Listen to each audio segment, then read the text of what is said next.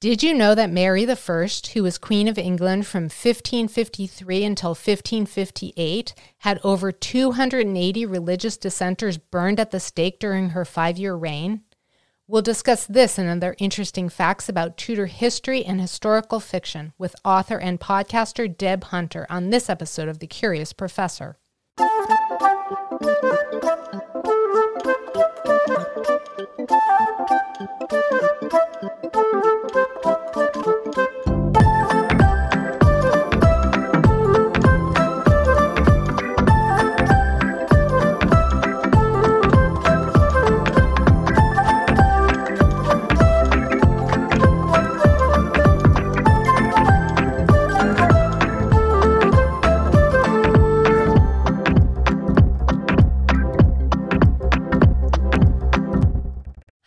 Everyone. I'm Dr. B. Welcome to the Curious Professor podcast, where I take listeners on a journey of discovery to explore the people, places, artifacts, and natural wonders that spark my curiosity.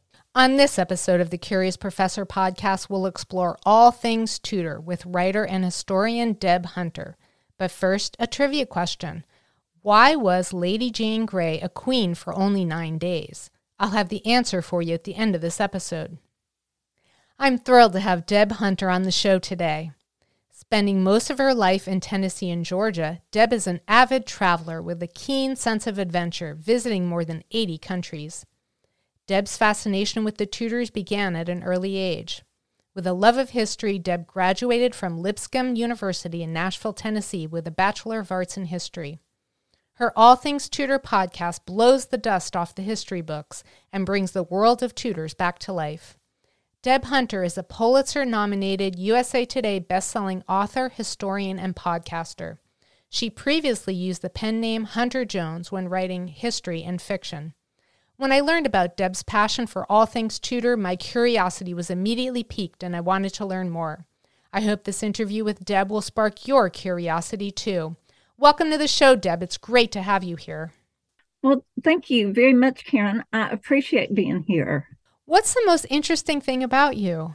You know, I absolutely love this question. And it's one of the best questions I've ever even known anybody to ask in an interview. But you've kind of stumped the band. When I thought about it, you know, I'd like to think it's my my good looks and my charm, but it's probably the fact that I send thank you notes. But then I thought, no, let's ask my husband because he's the one that really knows me. And he said three words very aggressive butterfly. And that is the best description I have ever heard. So there you go. I love and that. thanks for asking. Isn't yeah. that cute? Yeah, it is. And it's always great to ask our husbands because, yes, they tend to know us sometimes better than we know ourselves. Exactly. He's the one that sees it, you might say, puts up with it every day. You've stated that your podcast, All Things Tudor, pulls back the curtain and reveals the lives of the Tudors. So, for those listeners who aren't history buffs, who were the Tudors? The Tudors were English monarchs from 1485 to 1603.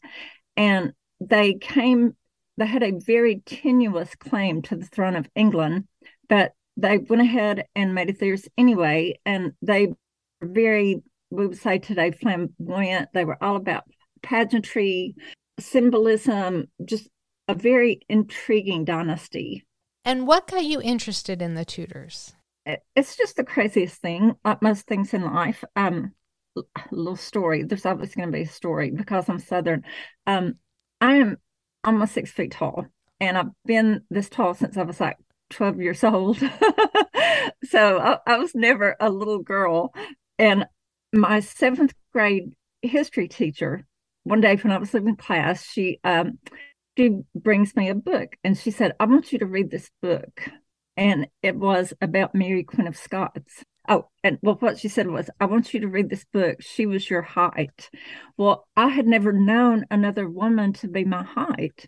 Um, and I'm so glad she did that. I don't know why someone would give a 12 year old a book about a woman that was beheaded, but um, she did, and it made a huge impact. And when I went to university, I decided to focus on the English Renaissance and Reformation with plans of going on to get my PhD, but I am so outgoing. I got a sales job making three times what a professor would, and I've never taught. So um, there, there you go. That's how it all started.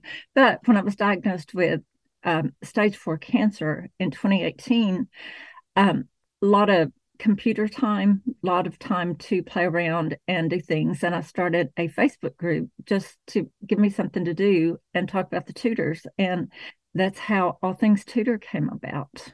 I'm sorry to hear about your cancer diagnosis. How are you doing? I am having a great day today. Thank you for asking. Every day is a blessing. So thanks. What historical figure in the House of Tudor do you find most fascinating and why? This is another great question. I find Anne Boleyn to be so compelling. Her story is so tragic. It's almost like she was a sacrifice of Henry VIII. I mean, the thought that a man would basically change the world for you and then have you murdered is is horrifying. And you have to think how scared she was, how strong she had to be. She left a very young child, but that very young child would go on to become a very strong female monarch who made England a world power.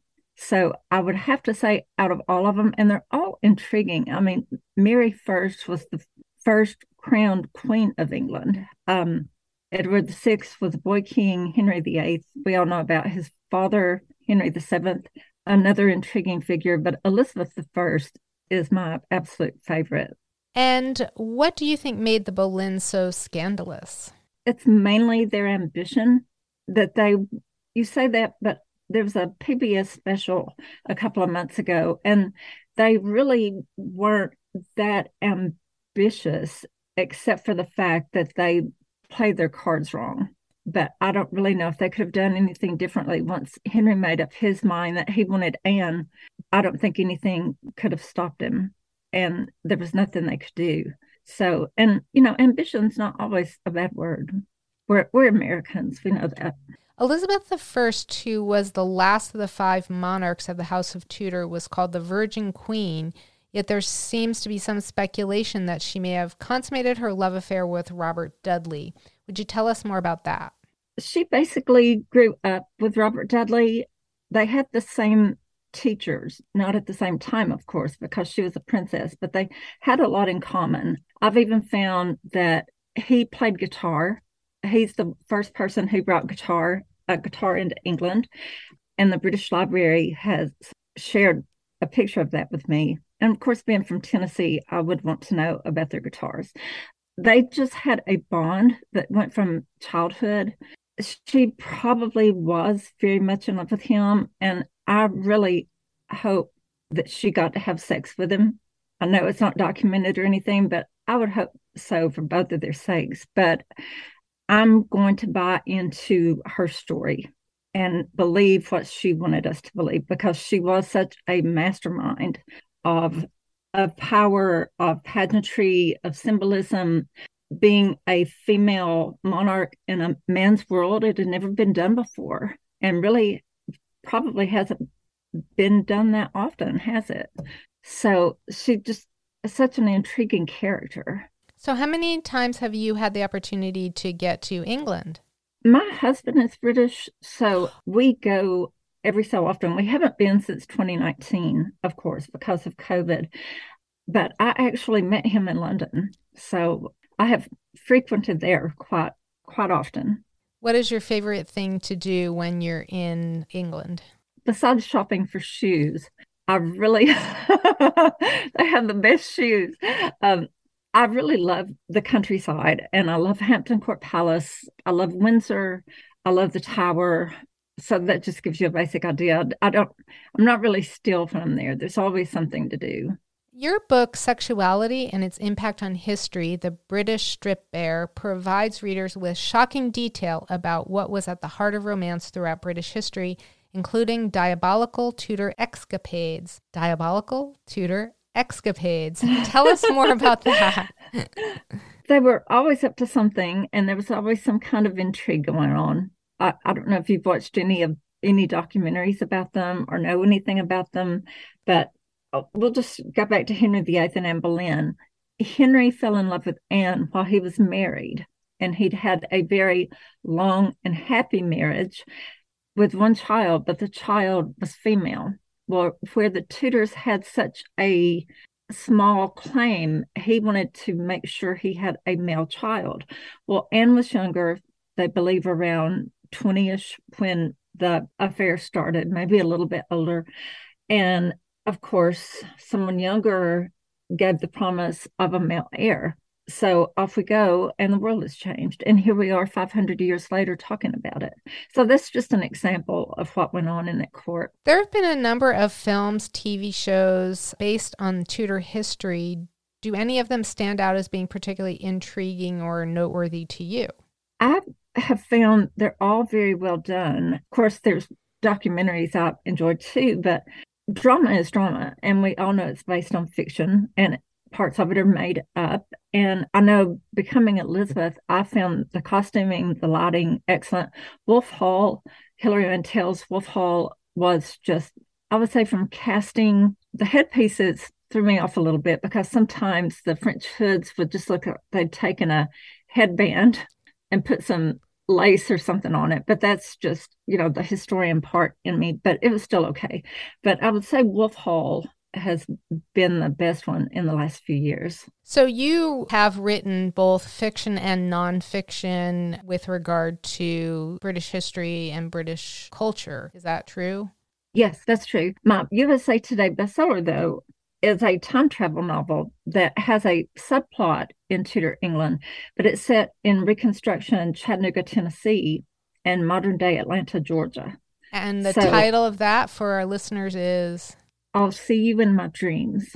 Okay, that sounds very intriguing. It really is. I was approached by a publisher, oh my goodness, over two years ago, hard to believe. And they wanted to know if I could put a novel together. So I was undergoing chemo and had a couple of surgeries, which is kind of hard to write when you're going through all that. And what my editor and I did is well, I have two editors. We took a history book I started on and a fictional story I'd started on, and we turned it into a time travel novel. And it ended up, it was one of those things, I still can't believe I wrote that. It, it's just so much fun. You know, it's kind of got some fairy tale elements in it, and I love the time travel and, you know, playing with mirrors and lights. And you've got to have a rock star. I mean, is there really a good novel if you don't have a rock star? So, um, and then the kind of rough and tumble, you know, South in the Reconstruction and um, the part musicians played in the Reconstruction era. I enjoyed researching that and then writing a fictional portrayal of it. So, do you feel like you're going to move more toward fiction now in your writing since it was such a wonderful experience for you? I've actually started an All Things Tudor magazine, and that way I can write an essay every few months. And instead of looking for a publisher, I am the publisher. So it works out really well because I don't get rejection letters. Okay, so you have your own magazine. That's fabulous. And then do you solicit articles from other people as well? I do. My group is called All Things Tudor, and there's quite a few students. There are amateur historians, there are people that love food, there are people that review books. I know our literary editor is the gentleman that started the Princeton Writers Conference, and the history editor is a graduate of Cambridge, although he's American. So I've got some great people working with me, and then some great writers sending in content. So it's been a wonderful exercise. I have to say that. It goes back to my high school and college days. Again, just when I was working on papers and and doing all that. I, I really love that. That last minute, got to get the deadline, got to get it out. There's something fun about that. It sounds extremely exciting. It is. Is there anything else you'd like to tell us about you or your work? I'm always doing something. So you can find me more often than not on Twitter. So, or join my Facebook group, All Things Tudor. And I'm also on Instagram and have a verified page on Facebook. So there's ways to get in touch with me if you have an idea or want to, you know, send a what you would like to do for an article. you know, or if you want to be on a podcast, there's ways to reach out and find me.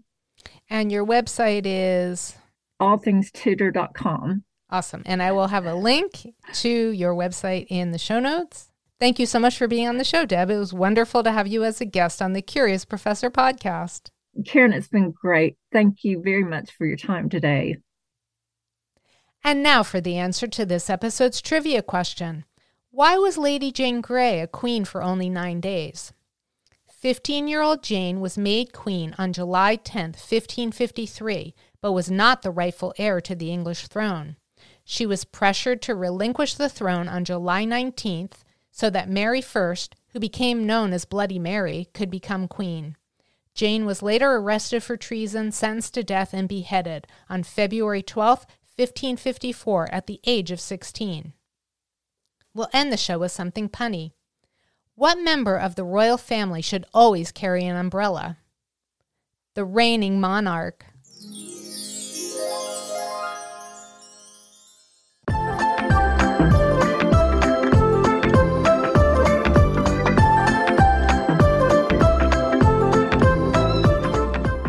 Thank you for joining me for this episode of the Curious Professor podcast.